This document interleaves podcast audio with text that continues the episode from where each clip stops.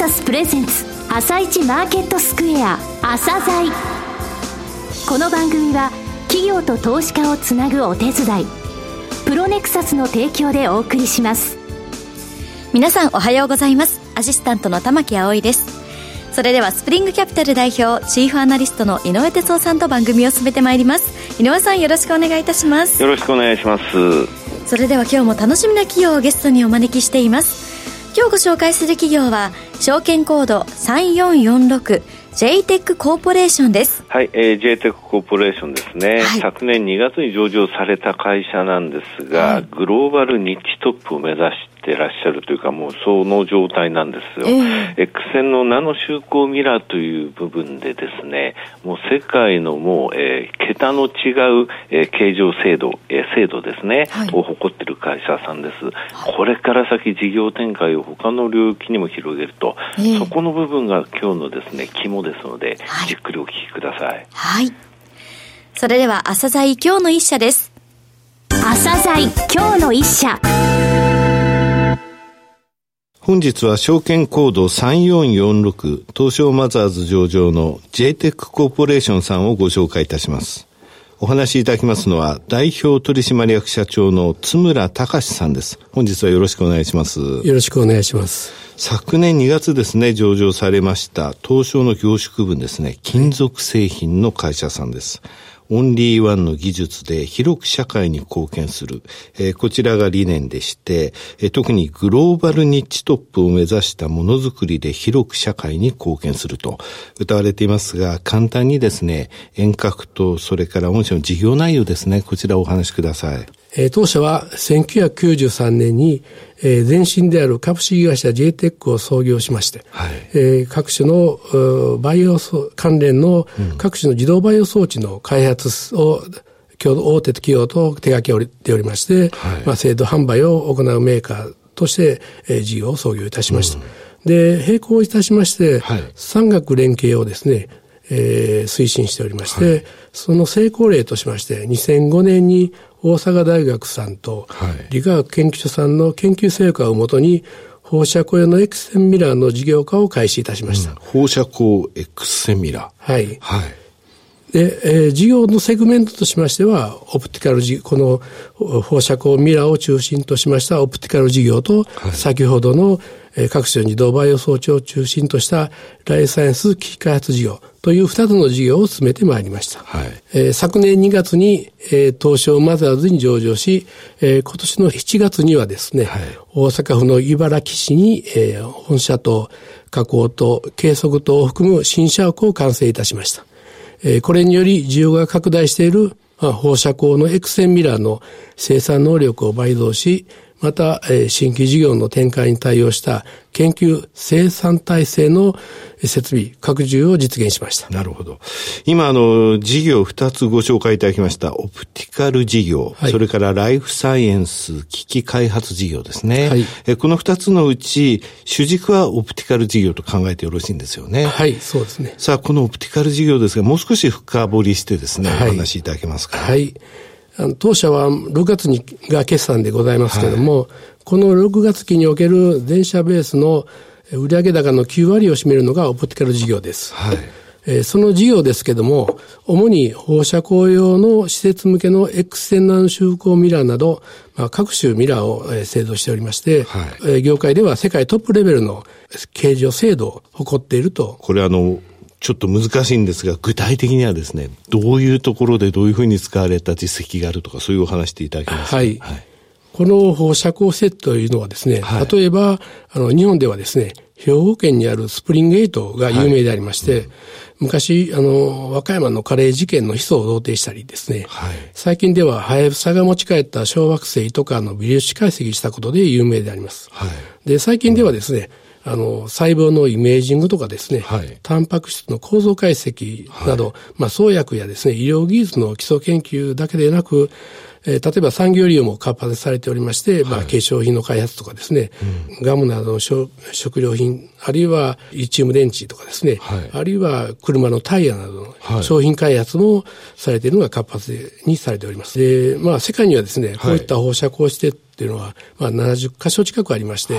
まあ、日本でもですね、あの将来、東北に新しく、まあ、新設される計画があります。うんはい、で、このミラーをですね、あの、の製造はですね、えー、大阪大学さんのナノ加工技術、はい、EM とナノ計測技術、うん、ラドシ MSI というものによって実現しております。はい、で、えー、それによって三角連携により、まあ、実用化に成功したものでありまして、まあ、このようなですね、放射光用のミラーを専門にしている企業はですね、うん、国内にはございません。はい、で、世界の競合メーカーも、まあ、数社がございますけれども、はい、その、えー、競合メーカーと比べましても、形状精度が一桁優れているということで、はい、まあ、世界一と評価されております。世界一形状精度。はい。これあのーいわゆるこの放射光施設ですけども、すごく大きいじゃないですか。はい、大きくてなんか、丸い円盤型のなんか UFO が着陸したような大きい施設ですよね。はい、そうです、ね、あの中でぐるぐるぐるぐる光回してるって、そういうイメージでよろしいんですか？そうですね。あの中で電子が回ってて、はい、えー、まあ、アンジュレーターという磁石でですね、はい、えー、放射光を取り出して、うん、取り出した放射光を分析すると、はい、に使うというところですね。ですので、お客さんはやっぱり世界に広がってるということですか？そうですね。世界でもこういう放射光施設、うん、まあ先ほどもお話しましたように、あの、日本でも東北にできますけれども、はい、あと世界でもやはり、えー、いろんな各、世界各地にですね、はい、新しい施設が、えー、新設が計画されております、ね。70箇所というお話でしたね。はい。はい、さて、続いて、ライフサイエンス機器開発事業。はい、こちらはどういう事業ですか？はい。まあ、この事業は、はい、まあ、設立当初よりですね、はい、まあ、先ほどもお話ししました大手企業とそういう細胞培養のですね、うんうん、手作業を、まあ、全自動化したカスタムメイドの大型の自動培養装置を共同開発し、はい、制度販売してまいりました。うん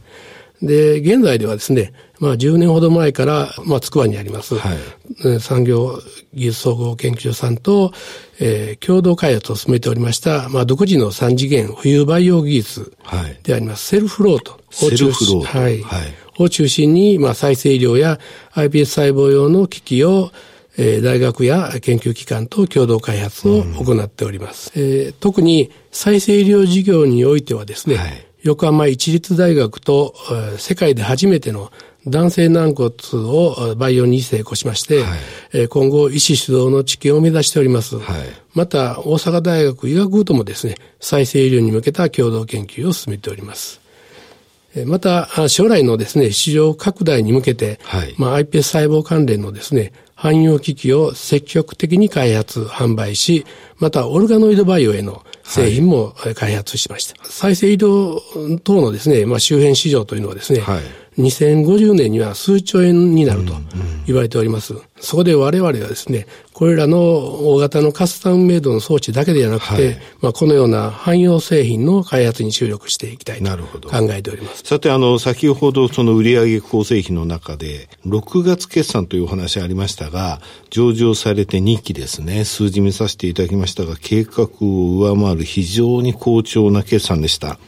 えー、成長性ですね、売上等の伸び、えー、に加えて利益率の高さ、こちらも目に引いたんですが、はい。今期につきましては、新規の事業関連等にかかる、え研究開発費の増加とか、先ほどお話ございました新社屋の建設関連費用、えこれによりまして、増収の減益、えこういう見込みとなっておりますが、これは次に高く飛ぶための、そのためのことと、え理解しております。はい、今後の成長戦略お話しください。はい、まあ現在のですね、二つの事業は、まあ、いずれも、まあ、将来成長する分野でございます。はい。まあ、以前よりですね、当社のナノ化合技術を使って、放射光以外のですね、様々な産業分野への、まあ、グローバル展開を検討し、はい、今回それら分野のですね、大手企業と研究開発をですね、進めてまいりました。はい、が、現状ですね、まあ、試作開発に成功したり、実写開発したナノ加工装置の量産設計へと進みつつありますんで、うん、まあ、将来売上に大きく寄与すると。と予定されていますので、まあ、今回中期計画を策定いたしました。はい、中継ですね。はい。で、この主要な分野はですね、半導体分野でありまして、はい、まあ、特に次世代の半導体製造向けの、まあ、光学素子、まあ、ミラーですね。はい。や、まあ、その次世代半導体製造装置に使う、えー、マスク基板への、はい、まあ、当社のナノ加工技術の利用というのを考えております。うんはい、また、まあ、すでにですね、開発に成功しました X 線顕微鏡用の光学素子は、まあ、半導体だけでなく、はい、まあ、医療など他の分野にも適用可能であります。うんで、さらにですね、携帯電話や、まあ、パソコンなどで必要不可欠な推奨振動子による、えー、推奨振動子ウェアの加工装置の開発も手掛けております。はい、なるほど。まあ、並行しましてですね、まあ、研究開発も推進しておりまして、えー、現在のナノ加工技術 EM だけじゃなくてですね、まあ、同じく大阪大学の、えー、独自の技術である、えー、効率化を目指しましたプラズマ CVM 技術やさらに、高精度化を目指した触媒、え表面基準エッチング法でありますケアなどの、まあ、実用化開発を進めておりまして、まあ、生産の効率化や、まあ、さらに、えー、高精度化を目指しております。これもすでにあの、あるメーカーにしてみたら戦々恐々ですね。まあ、新しい、はい、まあ、そういう先端の技術そうですね、はありますが、はい、はい。で、また、あの、ライフサイエンス機器開発事業におきましてもですね、うん、まあ、当社は単にそういう装置とか、えー、消耗品の販売を進めて今、参りましたけども、はい、横浜市大学やですね、大阪大学との共同研究を通じまして、はい、再生医療に向けた事業に深く関わり、えー、それらに関連するサービス事業を創出しまして、はい、トータルシステムとして販売することも検討しております。トータルシステム。まあ、すなわちですね、再生医療を実施するためには、まあ、それぞれ大学や再生医療会社がですね、うん、まあ、いろいろな、その、諸々の手続きが必要になってきます。はい、はいしかし、その中にはですね、装置に知識がないと困るものもござい。書類書けないっていうものがあるんだ。そうです。で、また、日々の運営にも装置の知識も必要でありますんで、うんはい、実際再生医療を運営するためには、それぞれが問題、それぞれが問題になっております。はいまあ、そこで、えー、これら運営のサポートを含めたトータルシステムとして、えー、事業を検討してまいりたいと。なるほど。このように考えております。売っただけじゃないですよってことですね。はい。はい。で、まあ、今期の増収減益の要因はですね、先ほどもお話ありましたように、はい、えー、不動、えー、そう、新社屋にかかる、まあ、税金とかですね、はい、まあ、引っ越しとかですね、以下線の経費だけじゃなくて、まあ、今今の述べました、そういう新しい事業にかかる研究開発の増加も含んでおりますが、うんはい、まあ、2023年6月までの、まあ、中期計画では、これらを含んでですね、うん、まあ、最終的には売上高55億、経常利益20億6900、はい、また当期純利益として14億2700万ということで、また売上経常利益としては37.6%という、えー、数字を目標に上げております。えー、最後になりましたが、リスナーに向けて一言お願いします。はい。まあ、あの、当社はですね、まあ、一言で言うと、まあ、産学連携を中心にした日トップイノベーターであります。はいうん、すなわちですね、まあ、その、ニッチな分野でありますけども、将来性の高い分野に、まあ、経営資源を集中投入してですね、はい、えー、イノベーションにつながるような新しい製品を創出していこうというふうに考えておりますので、まあ、皆さんのご支援をお願いしたいと考えております。津村さん、本日はどうもありがとうございました。ありがとうございました。今日の一社、JTEC コーポレーションをご紹介しました。さらに井上さんにお話しいただきます。はい、えー、オプティカル事業、それからライフサイエンス、機器開発事業とありますけれどもね、はい、もうこのオプティカル事業のところで世界中のですね、えー、なんてますか、に納品してるんですよね。はい、もうとにかくここの部分、ナノ就航と言いましたら、X 線ナノ就航といえば、うん、JTEC。っていうのはもう世界でも有名な話なんですよ。であのライフサイエンスの部分でいきますと、えー、iPS 細胞関連の機器ですよね。ここのところは産学連携でですね共同研究が行われていて、はい、今まで大型のカスタムメイド装置だったのはこれから汎用製品にも行きますよと、はい、そして最後言われた半導体関連の銅ですよね。これをこれから攻めてくるというのはですね既存のメーカーにとって非常に脅威ですよこれ。えー、それであの今中継立てられて2023年6月期、まあ、今期についてはあの何度も、えー、お話ししたですね、えー、増収減益の理由っていうのはもう明確ですので,、はい、で2023年6月期に売上高55億円で経常利益が20億6900万円。はい売上高経常利益率37.6%っていうのを書かれてるんですよ。はい、だ今現在ですね、ちょっと当然今年の見込みでいくと PR 高くなってしまうんですが、はい、そういうことでなくですね、うん、2023年6月期のこの数字でいったらどうなるのっていうところをですね、見てると、はい、あの、今の株価の状況でですね、もう一押ししたらこれは拾っておきたいなっていう人たくさん出てくると思いますよね。とにかく忘れないでください。この会社の技術、この会社の名前っていうのはですね、数年後にも本当光り輝いてくると思うんですよ。はい。はい、j テックコーポレーション。はい、はい、忘れないようにしっかりと刻んでおきましょう。それでは一旦お知らせです。企業ディスクロージャー IR 実務支援の専門会社プロネクサス上場企業のおよそ6割2200社をクライアントに持つこれはアジア証券印刷の時代から信頼と実績を積み重ねてきたからこそ。さらにプロネクサスが目指すのは企業と投資家をつなぎ日本の株式市場を活性化させることです。プロネクサス私たちは個人投資家の皆さんを応援します。